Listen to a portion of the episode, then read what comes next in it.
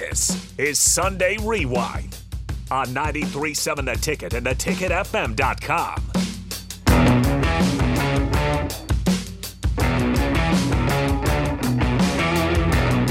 Welcome back. Tom Stevens, Mike Melby, Husker Rewind. Great conversation at the top of the hour with uh, the voice of Husker volleyball, John Baylor. That was fun. Uh, hope to have him back at some point this season. Tanya Taki uh, will be on the show pretty much all of next hour. Going to be in studio, and Evan Bland of the Omaha World Herald uh, talking Husker football. So uh, good stuff. But we're not done. We do something that we do about uh, this time every year. We'll probably do it for, I don't know, have we ever done it for Husker basketball? Have we ever done the grades for Husker basketball? Um, no, we, we, we did not. We, it's kind of tough to do that because you're you're not talking about a single game. Sometimes you're talking about three games in a week. You never see the grade, like you never see grades done for for basketball. I think you could you could do it. Yeah. I guess you could do it. The one but- thing I think that we need to do through basketball season, we it was you and Box bit that we started back up a while ago, picks of density. Yeah. And I think it's fun. Um, and, and I think it's something we need to just carry on all the way through basketball season. We'll do that at the, the end of next hour. We'll definitely do our picks of density uh, next hour. We had no blood. Four. I won four. You won four. We were tied. yeah, we, we both were We four and four. Four and four. Okay. Yeah. So uh, so Which means- nobody has to buy dinner. which means we lost uh you know we lost 10% of whatever amount we bet That's right. each of us did to the house Let's So- get to the grades.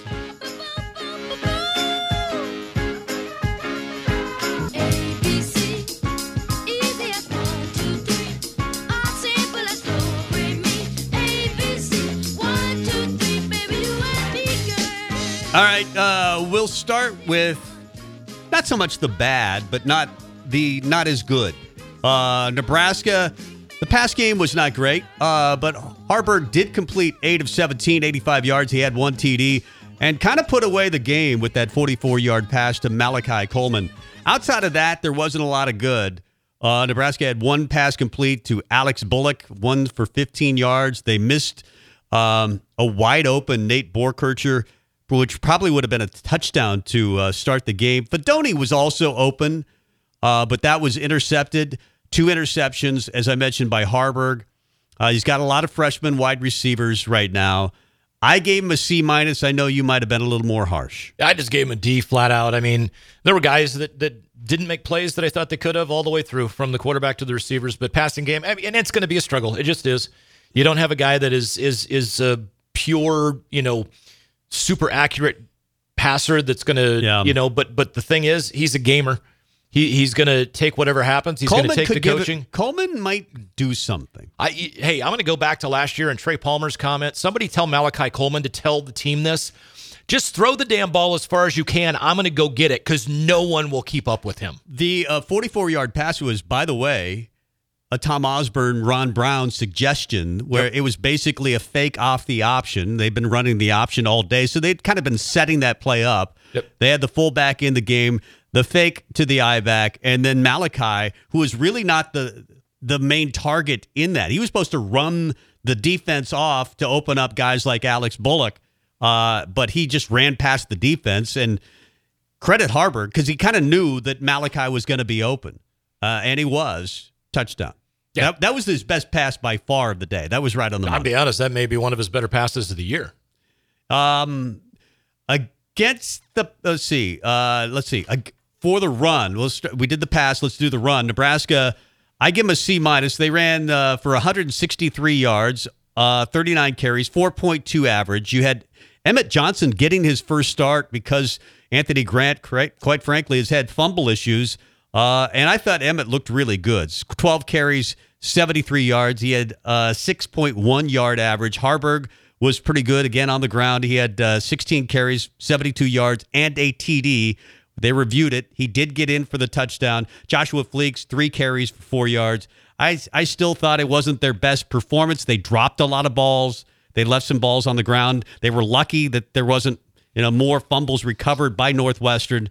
Uh, but I gave him a C minus in the run game. I actually gave him a C plus. They they did put the ball on the ground three times, But I, there's, uh, you know, it's funny. They talk about Anthony Grant and he's special, and if he can just hang onto the ball, et cetera, et cetera, et cetera. Watch Emmett Johnson run. Tell me he's not special. He runs hard, oh my! and he find cre- he finds creases that sometimes aren't He, there. he has that quick twitch, little Yeah. ch- uh, change of direction. That young, remember, uh, he's he's a he's a freshman. I may be wrong, but I think he was the Minnesota Player of the Year. Yes, you are not wrong. Uh, Or, and I no, don't, thi- I don't think he got a scholarship offer from Minnesota, uh, which is strange because he looks like the real deal. He's waited around. If you heard him speak, I thought he was impressive speaking as well. Uh, but it, it was just okay in the run game. Not Nebraska. You know, they're number one in the Big Ten in rushing. Not that that says a ton, but they have been good running the football. I didn't think they were great running the football on Saturday. Versus the pass, Nebraska had eight sacks in that game. Brendan Sullivan uh, had trouble. Uh, completed 12 passes, 12 of 23 for 176, no TDs, one interception.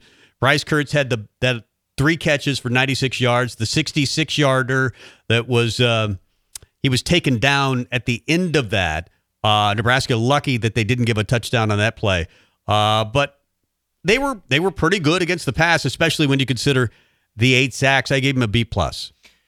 I, I I'll be honest with you. I got to give him an A minus because I get it. There were there were two plays that were kind of busted coverage, but the guys showed up and said, "Hey," and it, it's not even next snap. Forget about what just happened. Mm-hmm. It's okay. I'm still in this play, and I can prevent him from scoring a touchdown. And they made the play. Granted, it's their own fault that they had to go make a, a, a touchdown saving tackle.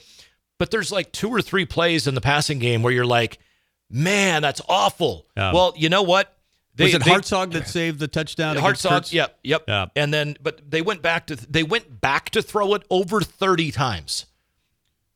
They only threw it twenty three.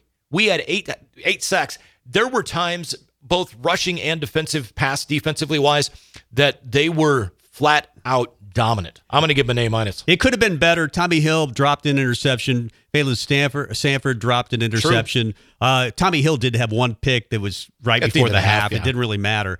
Um, so I give him a, a little worse grade than you. You you liked him better than I did. Um, Nebraska against the run. uh, Where are we? Uh, yeah, against the run. against the run. I thought they were they were pretty good. Uh, I gave them um, I gave them a C minus in that.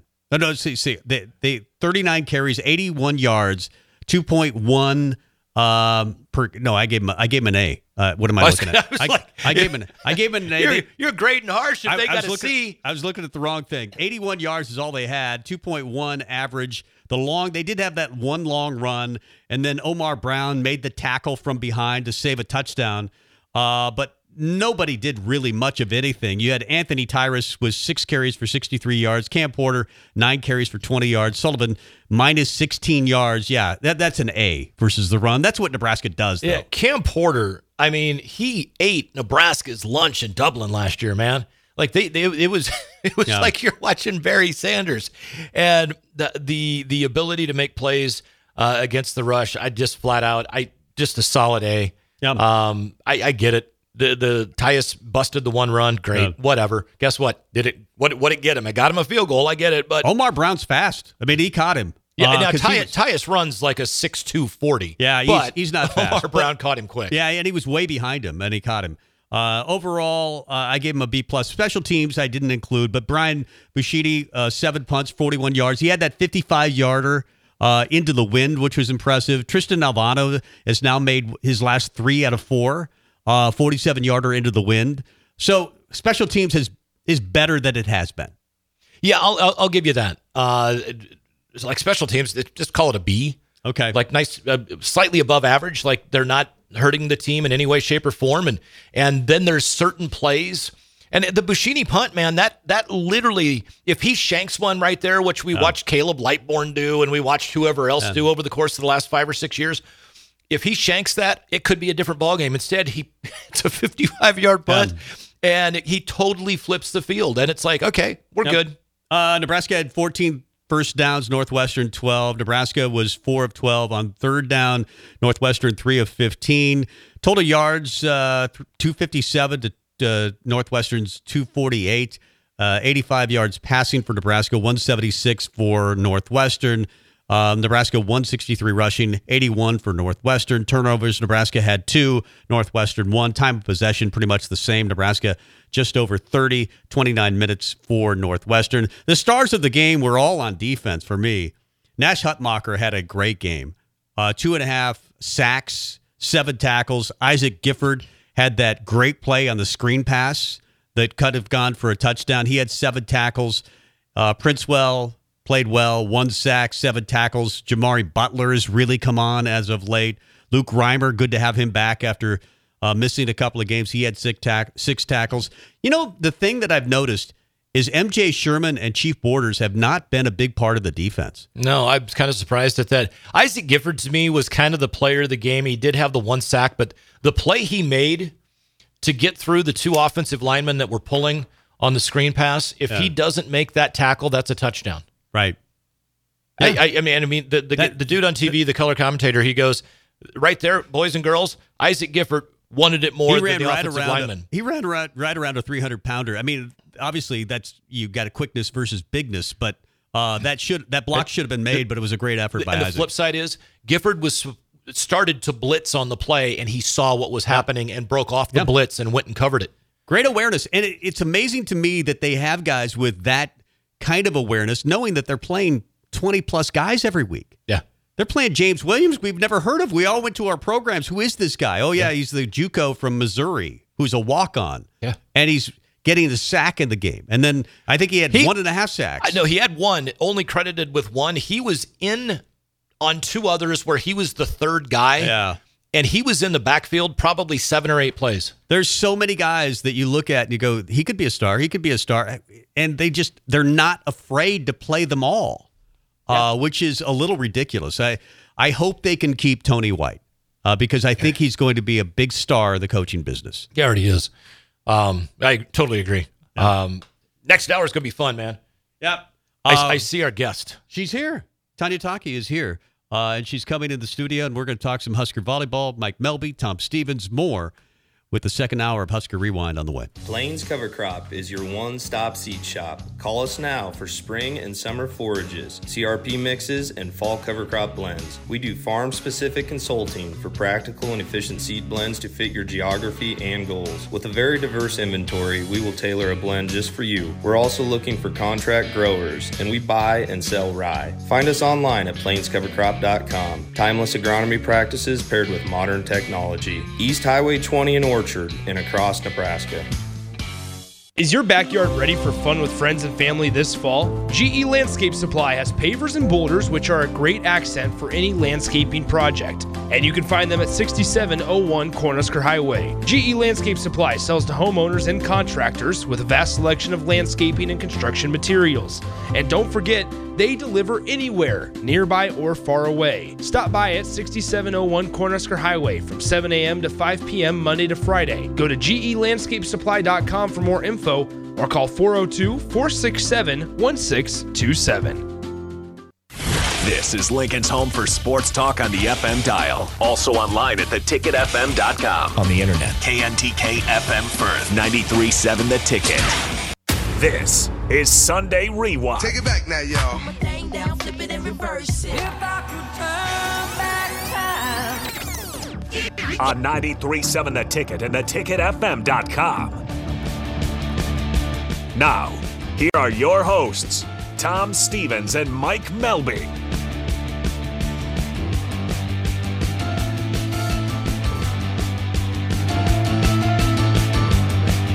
How you doing, Tom? Welcome back. I'm good. it's good to be back. I haven't seen you for or talked to you for three minutes. I know. Um, this is Husker Rewind here on 93.7 The Ticket, theticketfm.com. If you want to join the show, you can call or text Sartor Hamann text line and Honda of Lincoln hotline 402 464 5685. All of our guests join us unless they're in studio, like Tanya Taki is right now on the Allo VIP line. VIP line brought to you by Allo Fiber, where they understand the importance of exceptional service with local heart. And uh, we are joined by uh, former Nebraska middle blocker and coach at Nebraska One, Tanya Taki in studio. How how were you last night uh, during the entire match? Did you go? I was there. Um, so I actually my Facebook post was Good thing my husband had a very thick polo on because my fingers were going to go through anything else that he had on. Like if he had a t-shirt, it would have been in shreds.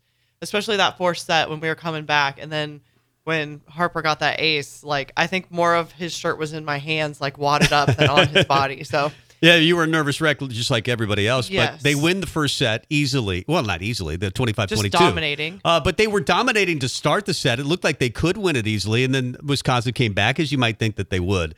And then the second and third set were dominated by Wisconsin, but you had a little hope in that Wisconsin was really dominating. It was like 22 to 12 or something like that. Nebraska made it close, and they lose 25 to 20. Uh, but in the fourth set, it looked like Wisconsin was going to close it out. To me, yeah, I mean, I think what I, you know, I have this text group that all of the alumni girls that I played with, um, we all live in Nebraska. And so we had this text group going, and I texted everybody, and I was just like, I just feel like this, what we're seeing after the first set was super seniors versus freshmen. Like the freshmen got nervous and Yeah. got tight. And I thought the first set they played like dominating. Um, and I felt like they were able to like swing at a block or around a block or tip around a block.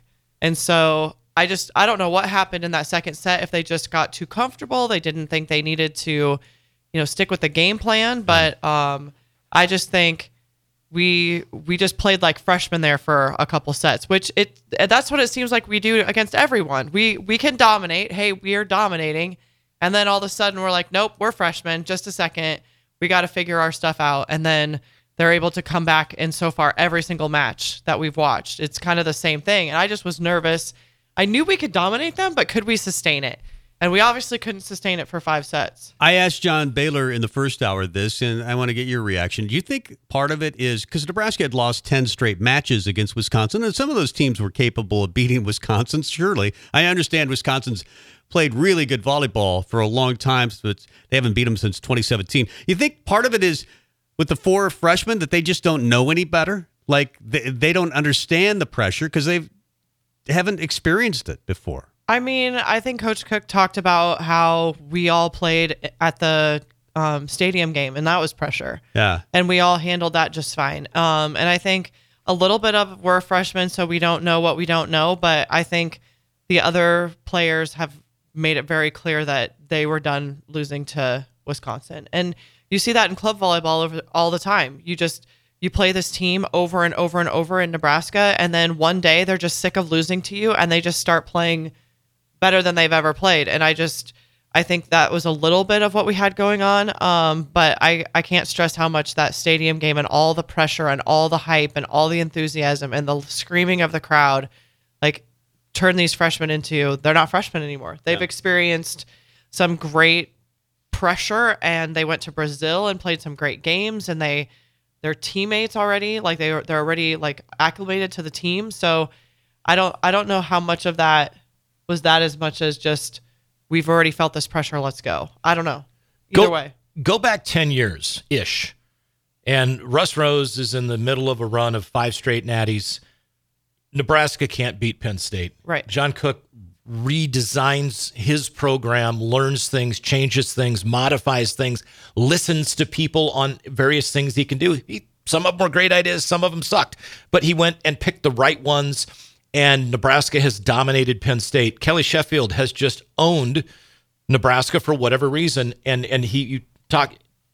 Coach Cook talked about it in the pregame uh, press conferences earlier this week about they've set the bar. We've got to go figure out how to jump over it. No one else has been able to. We haven't forever. What has he done that's different that allowed them to have the fortitude to win in five last night? I mean, I think the problem is is that people look for when when you're talking about like taking down a, a dynasty like Penn State and a dynasty that that Wisconsin has going on, or even you know Texas or any of those those programs. I don't know that if it's one silver bullet thing. If instead, I think it's a, a combination of things. Um, I did read Coach Pettit's um, kind of insight on what he thought was going to happen that night, and he said that there's there's they coach so different and they recruit so different. You know, Sheffield is looking for the most humongous person, just body. You can't teach tall. So let's let's recruit the six nine girls and the six eight girls and teach them volleyball. Where I feel like Coach Cook likes the the more Jordan Larson, the the smaller player, but has more grit and fire, and I can mold this person into what I need them to be. And you know, with vertical and speed and power, like height isn't as much of an importance as you know just skill potential and you know understanding the game potential. You know, volleyball IQ is what I call it. Um, so I feel like our recruiting is completely different, where we're recruiting freshmen and he seems to be also recruiting like overseas and he was recruiting out of the portal and just you know what how do you want to have your program do you want to recruit freshmen to come in as freshmen and sophomores and have like a four year career or are we using the other you know lower level programs you know the the iowas or you know the indianas you know the lower level of um, the conference are we using those schools to build up our players and then saying hey you went to michigan state you're one of the best players now. You understand the Big Ten. We want you at Wisconsin. So I feel like it's just how you're recruiting. Um, Coach Cook's been getting like national team players, you know, the girls that played 17, U18, U19 national team players. And I feel like that just that pipeline of who Coach Cook is looking for with with Jaylen. I mean, everybody talks about Coach Cook, but almost nobody ever really says anything about Jaylen. And Jaylen is one of the only assistants that I can remember in a long time, besides Kathy Noth, that has been an assistant for longer than two years. And now you're seeing the what an assistant does is he creates those relationships with girls as freshmen. And one of the things that Jaylen said in the TV or radio or whatever after last night was that I've been talking to these girls since they've been eighth graders about how we're not going to lose to Wisconsin anymore. So it's just like a mindset. Like that's Um, we're just not going to be that.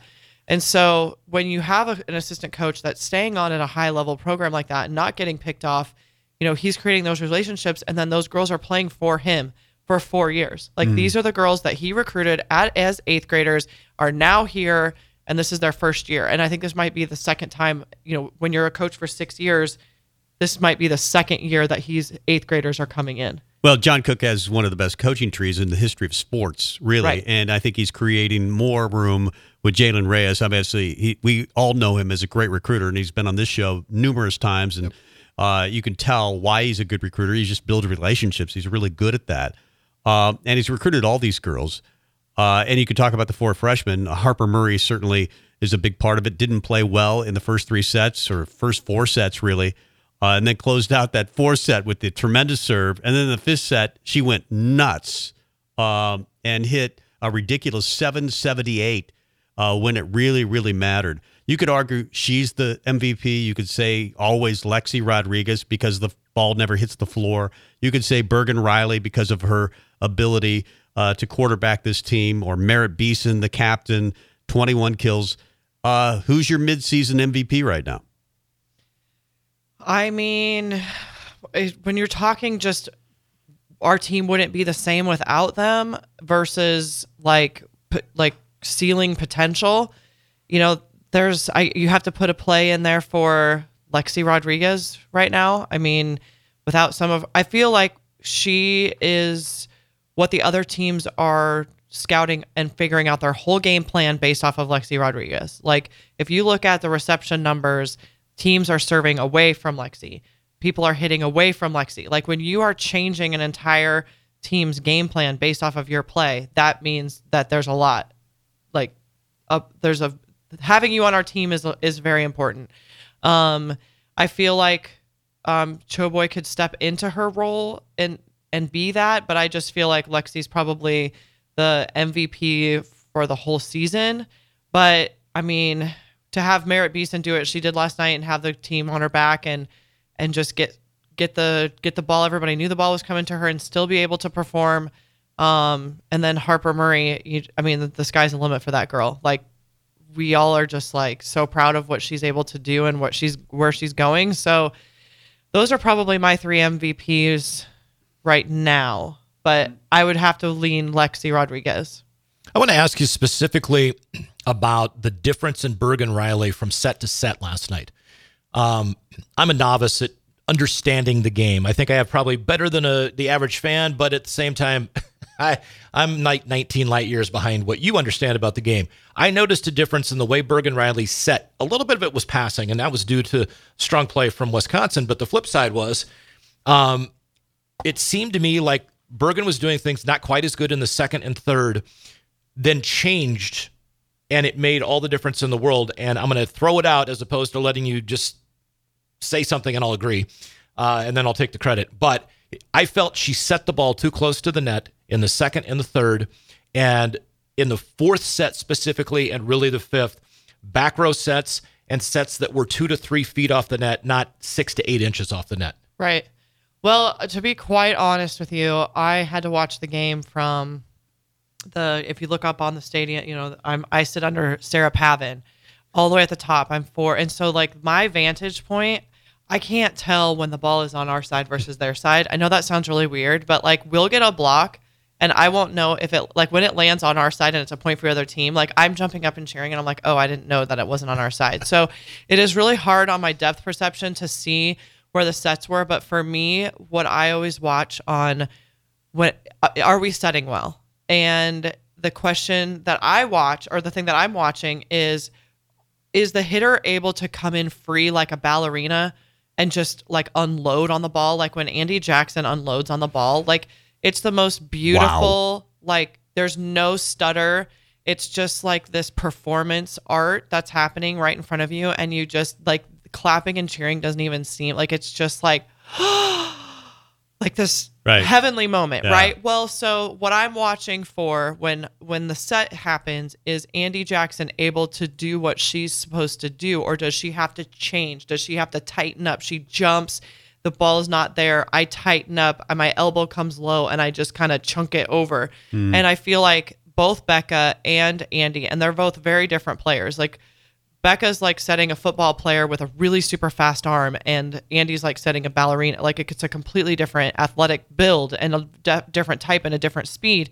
And I just felt like last night, I think that second set, I'm not sure when she got called on her double, but like that second set when we hit like 12 balls into the, like she just got tighter and tighter and tighter and nervous and just like when a setter gets nervous, you can see it in their their shoulders. Their hitters aren't able to do what they're doing. They have to stutter step. They have to lean. They have to reach. All those things. Um, I do feel like she got nervous and tight because I think she took a lot of responsibility for. Well, darn, you know, I just set the ball so this girl couldn't hit around the block or over the block. You know, in that second and third set, like honestly, when I look at the stats, I want to see the second set taken out of there. Like if you just delete the second set because we just handed that to them. We hit every ball into the block. Like let's just delete the second set. All stats, forget that set ever happened. I feel like our team performed really well. I, I, Tom, I know you got a question, Yeah. but I want to follow up really quick with the way you were talking about just Bergen and the way she played. I felt at a point last night like we were watching a player through five seasons have a flash in the pan freshman year and then sophomore jinx, sophomore slump, and then grow out of it. And then in the fifth and final year of In the same game. in the same game, Yeah. like it literally felt like like she just and and the confidence and the swagger, and she's got a strut when she is when they're in the groove. Did you notice that? And did you feel anything like that as well from the standpoint of like she she got smacked in the face for the first time this year and went, "Huh, that sucked." Well, what do I what am I going to do about it? Right. And and when she, you know, where I see her the most confident and have the most swagger is when she's able to win those jousts against six nine, or she goes up to like set her dump and Smrek wasn't even there, and it's like, dude, you're six nine. All you have to do is put your fingers up, and you don't even have to jump, and you would have had a touch on that, and that wasn't a kill. Um, so I feel like that's when she has her most swagger, but I don't know, like I know she is feeling a little bit of the weight of the world on her shoulders, and yeah, she had a freshman year, just sophomore jinx, like that definitely happened within one match there. Because the first set, we don't know what's going to happen. We're just going to do our best and see what happens, and we accidentally win. It's like, okay, I guess we got this. and then she think, you know, you go out there and think that what you did in the first set is going to work in the second set, but they adjusted. And so I just think that that startled her, like you said, kind of that smack in the face. And uh, we saw them all work through. Uh, Harper Murray was kind of in that same boat. She got tight, you know. She, I mean, the hits that some of those hits that they were hitting in the second set, I was like, do I really have to watch this? Can we go home now? You know, I know nobody could leave, but man, that second set, I was just like, do I really have to watch this happen? But we all watched it, and it was very frustrating. 44 attack errors. Talking with Tanya Taki, one of the great middle blockers in Nebraska volleyball history. Uh, And yet, how do you look at that as a coach with all the errors, the service errors, the attack errors? Because I look at it, look at all the errors, and they still managed to win in five sets. How much more growth can they make? It feels like there's a lot of room for these girls to get better, uh, even ever after having beaten Wisconsin, which seemed insurmountable at Right. one times. Right. I mean, so after the match last night, um, I was able to go up to the um, coaches' offices and just I'm friends with Jordan Larson, so we were just kind of talking and just told her congratulations and and whatever. And then we got in the car and it's like, okay, can we watch that over again because it really doesn't feel like we won because we played so bad there for a while. But I guess the one thing that I when I'm coaching volleyball and I I feel like they were able to get all the bad out in that second set and a little bit of the beginning of the third. Like if it was a basketball game or a football game where it's accumulation of points, but the one thing about volleyball that makes it so special is that you could play you could lose 25-5 and you can reset your brain and like do some things differently switch your liberos change who sets move this person to serve. You can completely change your lineup or do something completely different or just decide hey we're going to set the ball five feet off the net instead of one foot off the net against this team and see what happens. Like you can turn around and win a set after losing. So it doesn't matter how bad you lose as long as you don't let one loss or one bad serve or one bad point or one bad set determine your whole match. And i feel like for whatever reason they were able to have that mindset of that's just one set. And where a lot of teams like kind of freak out and like wow we just got dominated. We must not be very good like let's curl up in our shell and go home you know? And i don't think they just they just kept fighting. Like why not? We can we obviously won the first set. We can do it again. We just can't make tight nervous worried plays. We just need to play free and like let hey this should be a little bit of fun. Like let's go out and see what we can do against six nine. And then when you do something great it's like Aha! i did it. So it sets up for, and it didn't happen earlier in the season. And the reason why I pulled the schedule up because I wanted to go back and look and see exactly who we played. But uh, they go on the road and play at Kansas State after the big outdoor match. And and granted, the opponent's not necessarily the, the, the best in the world.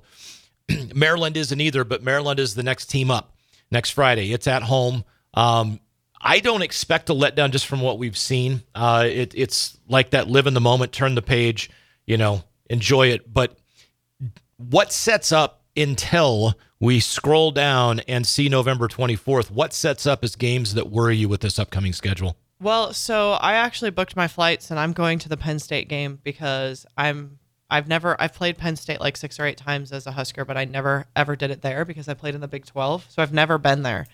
And I've always wanted to go. So I'm I'm excited about that game. Um I feel like that's that Penn State is one of those teams that could get you especially uh, at home because they're all transfers. They're all the best like the Big 10 setter of the year, the Big Ten libero of the year, whatever, all decided that fifth year, that COVID year, hey, let's let's all go to Penn State or whatever. But the problem with that is this: you get there and it's like, well, we didn't. I, this isn't the way I've done it for four years. This isn't the way I've done it for four years. And I just feel like when you have a setter as good as Mac Podraza, that eventually these these seniors, super seniors, are going to be like, hey, I don't want to lose anymore. Like we we've gotten here we're, we're doing pretty well but like let's let's finish our careers on a on a great note and come together and go. And i just that team that team specifically was just not going to be good right off the bat but i just feel like they're one of those teams that could say hey i'm tired of losing. We're we're a big dog. I'm used to being one of the best in the big 10 i'm ready to win. So i really i'm really nervous about that i don't want to say nervous but like i'm excited and have i'm, ex- I'm anxious for that game There you go. um, but I, I don't I don't see anything else on the schedule that I'm like ooh, except for obviously the Wisconsin game, and um, we just are gonna have to. I mean, do we have to win that game? I don't know if we have to win that game. No. We can still get half of the the Big Ten. So well, it, two two of them at 19 and one. They just you know you're both conference champs. so- right, I know because the last time we were on the radio together, you asked me, let's just get a loss so we don't have the pressure. That was like, me. That's just that's not how that's not how the Big That's Ten not works. how it works. You know, if you want to win a Big Ten championship, you Let's have just to win. lose. No, but I get what Mike was saying, but Right. maybe you need a little pressure relief at some Yes. point It's just Um, not in the Big Ten. We should have lost to Stanford if we needed that. Yeah. Well, flip side though, what happened last night, the way they played was like a loss. It absolutely was. Yeah. That's why I had to rewatch it just to make sure we won because I didn't believe it. It's it's interesting with this team that it seems like a lot of the players who are they were all stars or number one at their position coming out of high school, and I think about Kennedy Orr and how she's embraced being a serving specialist, or you know you have Lindsey Krause and you have Allie Batenhorst, and they're still going for you know who wins that left side. And last night it was Batenhorst because Krause's in a boot. Um, it feels like they really do celebrate each other, and that's not always an easy thing to do. I mean, some people think that's easy, but they've really embraced their role, and I, I like the I like the fact that John Cook has said, "Well, hey, you're you might be on the bench, but you're a game changer when you go in," and that and they've really embraced that. Um, this is a team that's fun to watch. But who do you think ultimately wins the gig at left side? Is it Batenhorst or is it Lindsey Krause? I mean, I listened to what Coach Cook was saying before this game started, you know, and obviously he knew pretty well, you know, the, the day that it happened that Krause wasn't going to be playing on Saturday because it was a pretty um, significant ankle sprain. Um, but he was just saying, you know, even even if if Krause was 100%, Allie puts up a better block. You know, and so when you're playing against six nine, you're going to need a bigger block. And I think what is making this team special, like the game changer thing that you were talking about, um, I just feel like they have players that can step in, and we need that at left side. Like Hayden coming in is what our team needed to do something a little different in set three. Like we just needed a different look, a different idea. Um, we had Mendelson come in. Like we know that if people aren't doing, like we just need a side out. Let's try something different. Like this team has prepared for uh Merritt Beason on the right side. Let's throw Maggie Mendelson in for a couple plays and see if we can't just change the momentum a little bit. So I don't know. You know, it's hard for me to say. Like, I personally like Krause. Um, she's number 22. I was number 22. Um, I like how she's like a an emotional leader on the court. She's a little bit like Becca. She's just she's kind of got that extra edge that I like. Um, Allie's just a little too you know nice and sweet out there for me. Um, she makes it look beautiful. I mean, she's she's a per like she just she, her skills are great and everything. She just isn't that same level of aggression for me. So, I my vote would be Krause if she's 100. percent Yeah. Yeah, well, they've got some options. I mean, they've got We lots need of options. options. Yeah. We obviously Harper can go on two sets where she can't hit the ball in bounds. So Right. having somebody who can come off the bench and be like, "Okay, Harp, I got you," and then you can come back in. Mike and I have talked about this before. It kind of reminds me of the 90s with Nebraska football. Like, if you're not playing well or practicing well, you might lose your gig uh, because, you know, uh, Jason, Peter, Grant, Wistrom doesn't really matter. We can play any one of them and, and win at a really high level.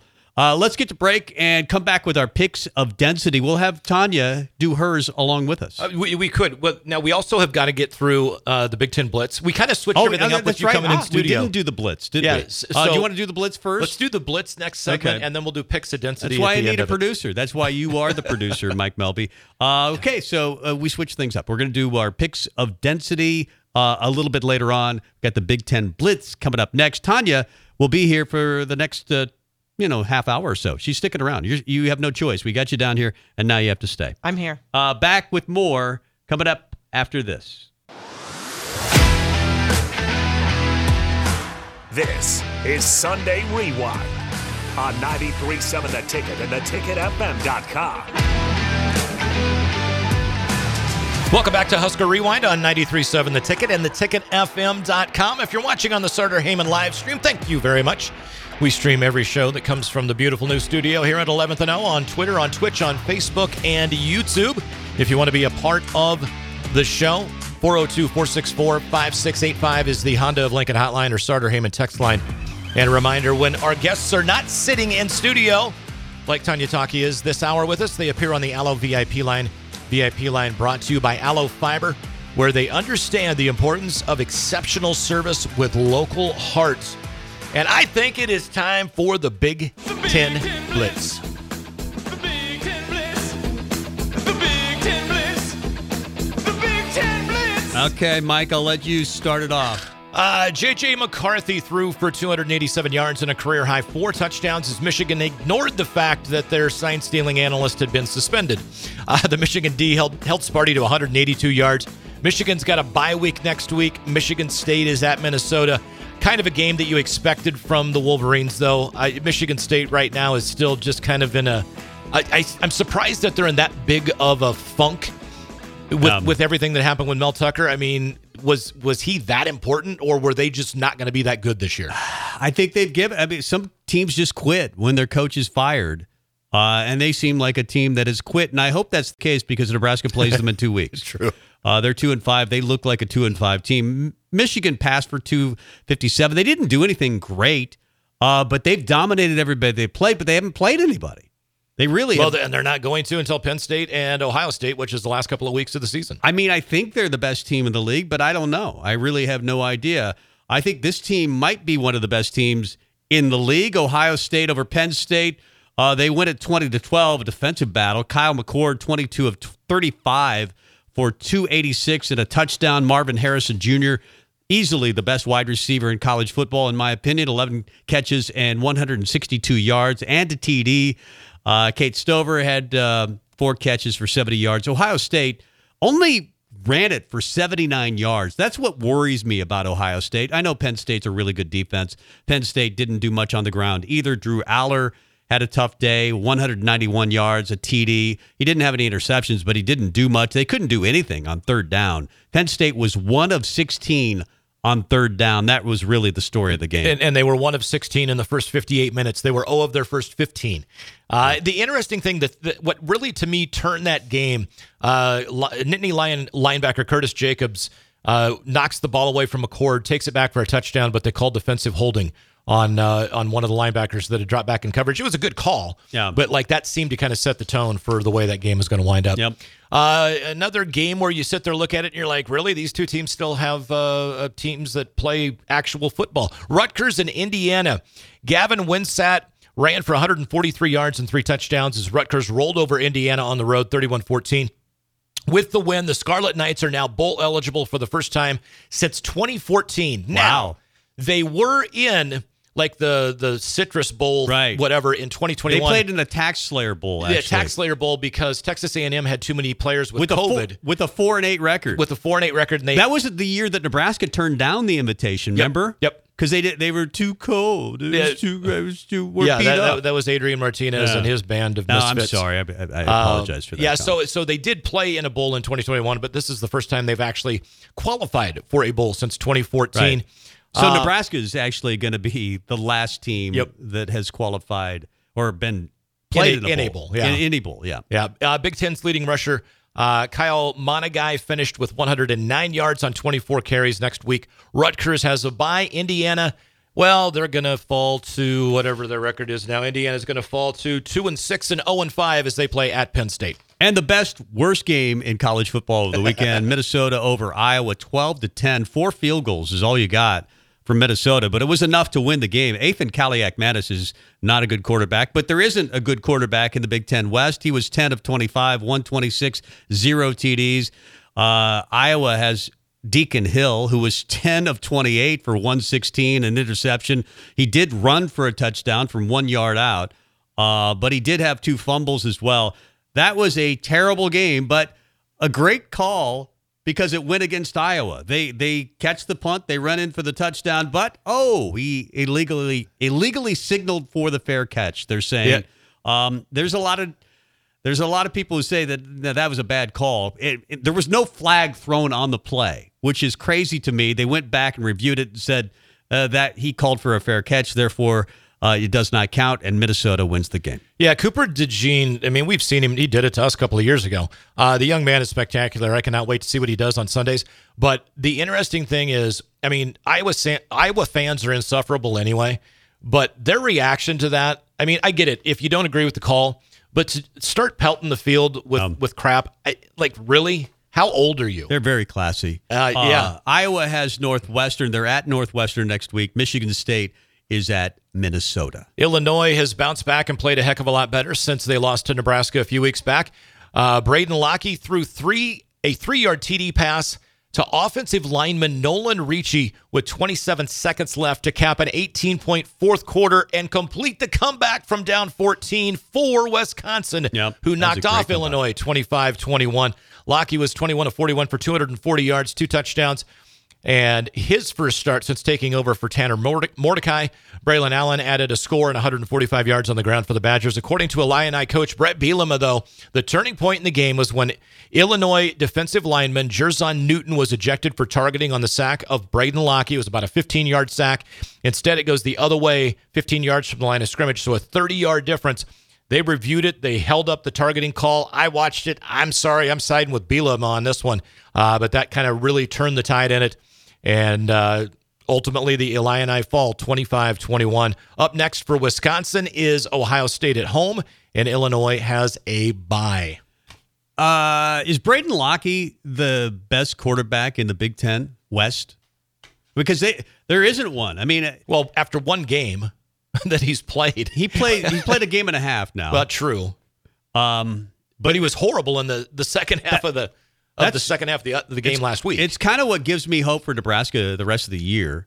Uh, Kaliakmanis might have been the best quarterback that they played so far at Minnesota. He's not very good. Um, he was 10 of 26. He's horrible. well, he's not very good, but I mean I, that's what you're talking about in the Yeah. Big Ten West. I mean Deacon Hill is is tragically bad. Yeah. Um, and if Brian Ferentz keeps his job at Iowa, I will be stunned this year.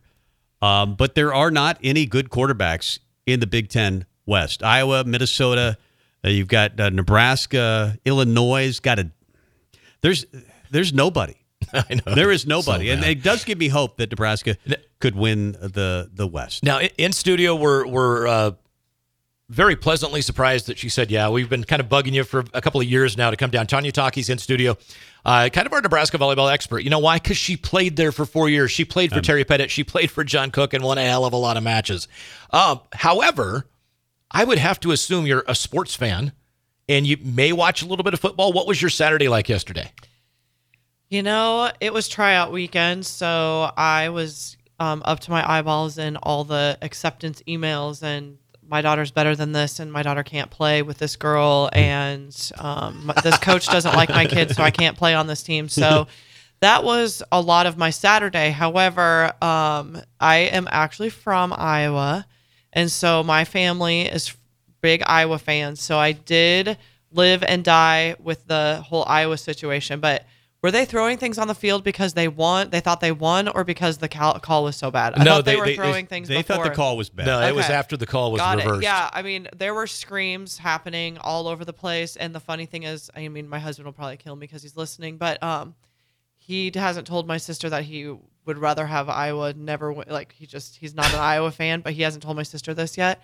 Um, and my phone just buzzed in my pocket. Um, so Uh, we- we he could- was screaming for them to lose, and they're screaming for them to win, and so um, it was just it was it was my phone was going off both ways for for the football game. But um, you know, my philosophy on football was I played volleyball at Nebraska when we were in the 90s. We were national champions, and the Wistrom boys and Scott Frost, you know, the whole nine. And so, not being able to park at my games because there was a football game, so I'd have to get a ride to my own games because there wasn't a parking spot for me. And just the way that the boys were treated like gods, and even though we won a national championship in '95 and so did they, it was just volleyball is like way down here. And so for me, um, I've always felt like been treated like the little man Yeah. when around football.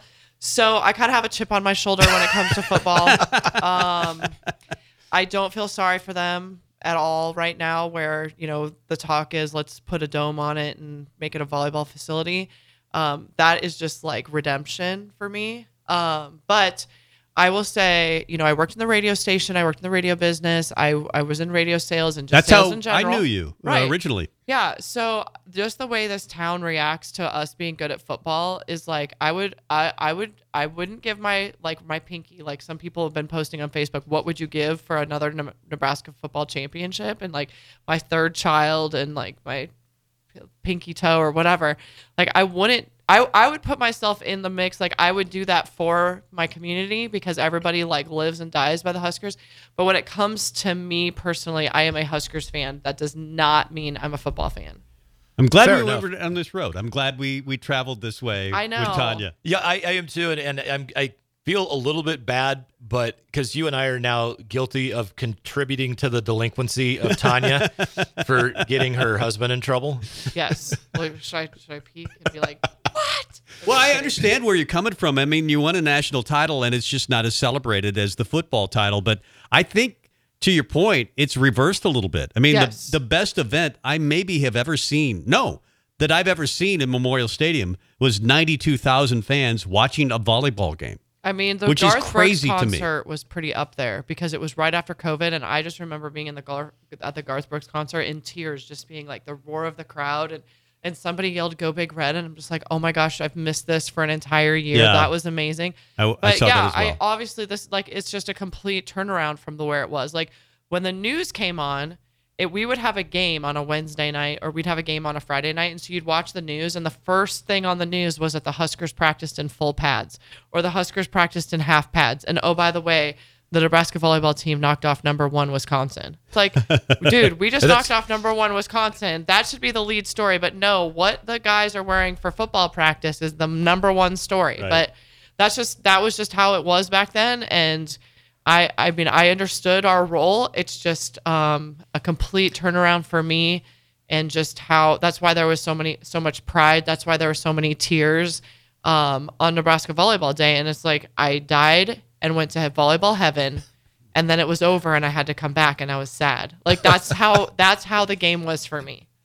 So, so uh, you've mentioned a couple of times that you're in a kind of a group text with some former players. What is the conversation like when you're not all at the game? Because you're, I mean, obviously Jordan can't jump into a, a group text when she's down on the bench, Right. But when either she was out with the uh, Olympic team or the national team, and you're watching an away game. What is some of the conversation center around? Is there any of the insight that's kind of some fun stuff without getting anybody in trouble? Oh, I mean, so the, the best things that we do is um, when like Nancy Metcalf will do the color and we're on our group text. And actually, Jordan is not in my group text because she didn't, we didn't play together. Because I'm 10 years older than her, even though she's in Nebraska now. Um, but it's basically all of the Huskers that played in the 96, 97. Um, and then Nancy Metcalf, we kind of adopted her. She played in 96. Um, well, so our conversations can go anything from, you know, that girl looks Amish to like, can we please get a set to the outside? And, um, you know, we, we analyze like uh, last night was, is it the setting? Are, are we, are we so nervous? Are we so tight? Like, I can't tell from my vantage point. Is it the setting? And then we'll just, you know, make comments, um, that are completely off, off base too. But, you know, we're, we're reliving our years of being 18 and, you know, that girl's fat, serve it her. You know, those kind of things. You know, you point out the What would you do? What would you pay to be involved in that group Oh, text? yeah. I mean, I- we, I'm sure there's space available. Um, we actually met up with Carrie Walsh at the Nebraska Volleyball Day and asked her if she wanted to be in our group chat. But it is probably 300 texts on game days and then 300 texts throughout the week. Just That's like when somebody goes down, like um, when Iowa State, because you know obviously some of us played with Christy Johnson, so her team beat, um, or you know when her team beat Texas that one year, and then Fiona's at Kansas State. We played with Fiona, so then can't we were talking that Kansas beat Iowa State, and just those kind of things. So throughout the week, you know, things happen. You know, the injury report, or um, I'll get a little, you know, tidbit of what I can say in public. Um, like Jordan will mention something, and I'll be like, "Hey guys, guess guess what's happening over here," or guess what the game plan is. And so just some of those things that we talk back and forth. But um, like it's definitely that group is definitely a group of best friends, and I know we don't see each other a whole lot, but we definitely talk a lot during the week. Yeah. That's awesome. yeah. Yes, You're the best. Serve it at the fat. Uh, do you want to stick around for the final segment? absolutely. Uh, awesome. It's uh, we want to have you in every week, uh, Tanya Taki. sounds sounds One amazing. one of the- the, problem is on every other Sunday I have four kids. Okay. So, well, you know. we understand if you can't make it, but when you can make it, we'd love to have you here at 11th and O, our brand new studios. Tanya Taki, one of the great middle blockers, and just lots of fun on the radio as well. One of the great middle blockers in Nebraska volleyball history. Uh, we do have to do our picks of density. Yes. Uh, and if you'd like to weigh in with your picks as well, Tanya, we'll do that. Coming up next, it's Mike Melby and Tom Stevens live at 11th and O. It is Husker Rewind. This is Sunday Rewind on 93.7 The Ticket and theticketfm.com. Welcome back. Final segment. Tom Stevens, Mike Melby, Husker Rewind, Tanya Taki, uh, former Nebraska middle blocker, played for both John Cook and Terry Pettit. So, what was that like playing for both those guys? And w- w- How were they different in personality? I mean, so I mean, I think there's like I don't know how many years difference, but I think there were like they're completely two different generations. Yeah. Um, Coach Pettit didn't focus on like as much of the like the be a better athlete. He just hired people, and we did when we were playing. We did the Husker Power workouts because they were national champions. So we needed to do the neck things, and we put our hands on the ground to sprint. and I'm like, I'm a middle blocker. I never put my hands on the ground ever. Yeah. Um, but and so then Coach Cook came in and he's like, we need to build the total athlete. And so we were doing like 45 minutes of yoga before and after every practice. He brought in like all these experts on breathing and muscle this and that. And and Coach Pettit just kind of thought it was a whole bunch of hooey. Like, I don't care what you guys do. I Yeah, just he was old is- school. absolutely old school. Um, Coach Pettit, it was a chess match. You have this chess piece. How do I put this chess piece against your chess piece? Where Coach Pettit, Coach Cook was, I want to make my chess pieces stronger Mm-hmm. so that you can't beat any of my chess pieces. So, just completely two different. Yeah. And you played with rally, uh, rally scoring was not involved as No. of yet. No, we were talking about how when I played and Iowa State was horrible, we would get on an airplane at, at two o'clock. We'd go there and play. They'd score three points in a whole match, and we would come home and be home. Like it was a, whole, a an entire four and a half hours Yeah. because there was That no volleyball happens. happening. That never happens. Right, because Yeah. there's not rally scoring. So we would lose our serve. They would try and, you know, they'd give us a serve and we would smash it back and then we get the ball back. So it was like, if you look back to like the 1997 Iowa State versus Nebraska game, I think they might have scored five points. Really? Yeah, because you have to have the serve to score. So if you side out, they don't score a single point, and so it just it changes the game. But on, on the flip side, we had some five hour games. Last night's game, the TV broadcast was 300, 300 jeez, three hours and 14 minutes. Wow. That was a long game. Yeah, that, that's, scoring. that's as long as I've seen. yeah. Well, and, and I that think was there was typical also of well, you- there was also all Yeah. the challenges. Yeah. Yeah. So Uh, let's get to our picks of density. It's time now for the picks of density. Cause it's a pick! A destiny. Wait, it says density on here. I'm your density. Oh, I get it. Because your picks carry a lot of weight, right? That's some heavy shit, man. All right, let's roll with it. the picks of density. All right, I'll let Mike lead this segment because he's more of a gambler than I am. Alrighty, so basically, Tom and I are going to pick the games against the spread. So we'll either take the favorite and give the points, or take the underdog and take the points. Uh, and sometimes, like last week, I think we both called on the money line. Uh, Utah to upset USC, which was fantastic to see the 39-yard field goal there at like Yep. 4:30 in the morning or whenever it was. Uh, for some reason, I was still up. But uh, so the first game we've got is Oklahoma at Kansas. Oklahoma almost got knocked off by UCF uh, on Saturday, but they hold on for the two point victory. They are at Kansas, though. Lance Leipold has got the Jayhawks a heck of a lot better than they used to be. Line is 10 and a half. What says Tanya? well, I was looking at it for volleyball, and I would say Kansas is going to win. I'm not going to argue with that because it's at Kansas. right. So- And they have. Yeah. She's doing all her predictions I'm based do on the my- volleyball. Absolutely. I'm Uh, doing volleyball. fair enough. Kansas wins. I like that. I, I 10 and a half is a lot of points, and Kansas is coming off a bye, I believe. Yep. Uh, OU almost lost to UCF. I think that's too many points. I, I'm going to take Kansas. Tom takes Kansas as well. Put me down. You got to put me on your spreadsheet. I've got your. All I'm going to put you right here. I'm going to Okay. put. I'm- You're going to have to be right there. Yep. No, we're good. Uh, next one, Oregon at Utah. Oregon is a four and a half point favorite, but the game is in Salt Lake City. Uh, let's see. Oregon just beat Washington State four and a half. You said Yep. Utah over USC. I, I like Utah. I just think they're tough.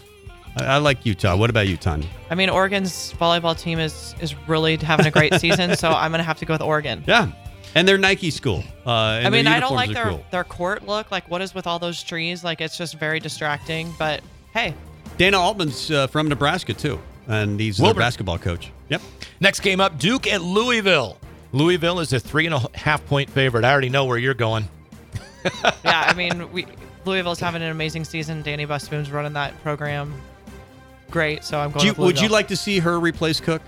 I mean, that's what the rumors are, but we'll see. Well, Tyler Hildebrand would be a good choice. but he's at home now. Yeah. He gets to be at his alma mater. This is Dan- bringing Dani back to her alma mater, and I, I've hear, heard that her contract says she can only leave for Nebraska. I'm going. I'm going to take Duke. Uh, they're coming off that loss to Florida State, but I, I like them to beat uh, Louisville. All righty. Next one, number one, Georgia, 16 point favorite at Florida. Florida, 5 and 2 on the year.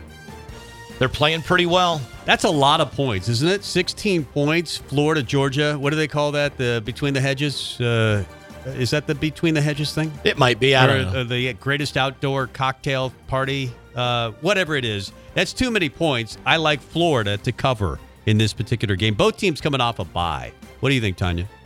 Well, I mean, I'm just sick that the fact that they lost their setter. Um, Florida Stucky in Florida. I mean, that's just so sad. Um, they were having a year to remember, and they lost her. So I'm I'm afraid that I'm gonna have to pick Georgia just because Florida just can't do it with this new setter. Okay. Fair enough. I like this because you know what's going to happen. She's going to go like 7 and 1. I right. know. I'm gonna beat both of you guys just picking the volleyball. Just schools. picking the volleyball school. She's going to clean our clocks. Next up, Colorado at UCLA. Talk about a lot of points. Opening line, it may have dropped a little bit by now, but the opening line was 17 and a half. UCLA giving up that many points to Colorado. UCLA thrashed Stanford. Stanford beat Colorado in overtime. Yep. And that's 17 and a half points. I still think that's too many. Colorado coming off a bye. Uh, UCLA played this week. I think UCLA wins, but that's too many points, 17 and a half. I'm going to take Colorado. Tanya? Tanya? UCLA, I mean, against Colorado in volleyball. I don't know enough about Colorado. I think Lee Mays is still out there, so I do. I am a fan of Lee Mays as the coach or assistant coach. But UCLA is a volleyball school. They're they're born playing volleyball out there, so I'm gonna have to go with UCLA. They're going to join the conference, too. Yeah. Yeah. How interesting would that have been back I'm gonna be on that that airplane. I can't wait till the schedule comes out. No kidding. Next one up Ohio State at Wisconsin. Ohio State, a 14 point favorite That's at Wisconsin. at Wisconsin. Uh, Ohio State's not scoring a lot of points. I think they win the game. I don't think they win by 14. Um, and they had that great comeback. They got a little momentum. I'm going to take Ohio or Wisconsin to cover. Ohio State wins the game. Tanya? Already- Absolutely Wisconsin, but you know they're coming say. off a really tough loss. I mean, I think they have to be questioning themselves. They're going to have to rework everything. I mean, they're kicking themselves. I don't know. I'm feeling like they're a little down right now, Sure. but I they'll they'll pick it up by the by I'm, game day. I'm extremely confused, but I, love this segment. That's, uh, it's it's the best segment that it's ever been. Uh, Michigan State at Minnesota. uh, I Six got and a half is the uh, the the line Minnesota favored. Minnesota should win this by 20, shouldn't they? I mean, Minnesota, Michigan State has quit. Uh, and of course, Minnesota coming off the three point win or the two point win over Iowa. I've got Minnesota to cover the six and a half. Tanya? I mean, Minnesota isn't having the year that they were expecting to with the the the best player in the Big Ten. Um, so I think that they're going to be at the point where they're going to say, "I need to stop losing." How's their setter? I love their setter. that I can't think of what her name is, but she's huge and she's strong. So Oh, I do like go. I like Minnesota. I was waiting for you to go talk about Minnesota, then go and Michigan State just sucks. So- I mean, Michigan State, they just don't have a lot of fire, but Minnesota's having a down year. Yeah. They are.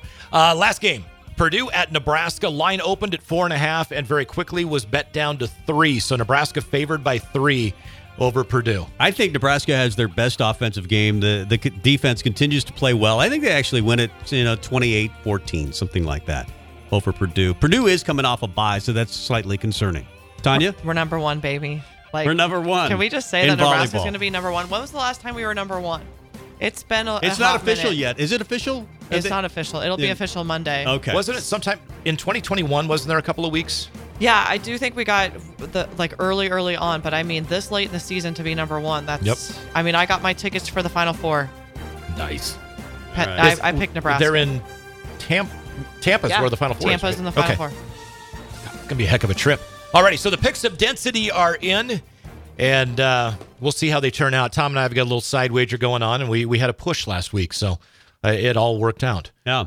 It nobody did- nobody owes anybody any any uh, fun filled uh, test Yeah, tube I- I shooters or Jello shots. Are we are we uh are we doing dinner? Or how are we doing this? I don't know. I, I think we. Could, I'm still thinking test tube shooters and, and and Jello shots, or you know, I mean, I mean, if I can't win, you're with- taking me to sushi. Okay. fair enough. Yeah, we've got a great uh, sushi place in the Haymarket, so we could do that. Absolutely. Uh, do you have a uh, Get Off My Lawn nominee for this week? Uh, you know what? I really don't, man. It's Halloween season, uh, so so Clint can yell at the air for me right now. Uh, I'm in full blown uh, get the yard ready mode, and and we're like nine days and counting. So I'm, I'm taking Harbaugh again. Fair there you go. You can take him any week, uh, but that comment after the game, they're caught for stealing signals from other teams, and he just says, "Well, that that happens when you're really good. People pick on you." Shut up and get off my lawn again. Get off my lawn. Tanya, have you figured the segment out yet? I mean, I think the segment is people who say things. Um, Or And do y- and things. yeah. or do things and- that you deem stupid? Right. Yeah. And so I what I would probably put out there in the sports world right now is just all those football boys who can't handle the fact that Taylor Swift's at football games and is more important than your stupid game. Yeah, they can like get off. your lawn. off my lawn. just just be excited. Just just go with the flow. Yeah. Just it's not that It's your help- your game isn't that important. You can allow this cute little girl to get a little attention. Like, come on. It's helped him. I mean, he had another great fantasy game today, twenty plus points. So it's. I think it's really done a, a world of good for him. So there you go. We're leaving. Yeah, we are. Uh, there's no outro uh, for the show. We need a, uh producer for this show at some point. Uh, we'll get one. Yeah. In year three, that'll happen. There Tanya, thanks go. for hanging Yeah, out no with us. kidding. Absolutely. Uh, come back anytime you want to. We'll promote uh, Nebraska One. Uh, how are things going at Nebraska One? We are up to our eyeballs and getting all the teams set for 2024. So we're having a great tryout season. I what don't. you- I don't know what I want to like get a secret peek at more: the group texts or the emails from the moms. You know, I yeah. The, my They're angry my their daughter didn't favorite is the when team. they attack me personally for the the placement. but the the the picture that people sent of what the Amish girl like the the pic the, the gifts and Right. stuff. Those are the best. Yeah, but you got to be on the show more. Uh, the pics of des- destiny has never been better. For I sure. completely it's, agree. It's been the best Yeah. it's ever been. I can't been. So- wait to find out. I, I have to. Well, I don't even remember all my picks, but I'll. I Have to have- guarantee you she'll win. There- I yeah, no- guarantee you she wins. Yeah, I've got them all down. So All right, we'll see you next Sunday, five to seven. It's Husker Rewind. Mike Melby, Tanya Taki, Tom Stevens. Goodbye.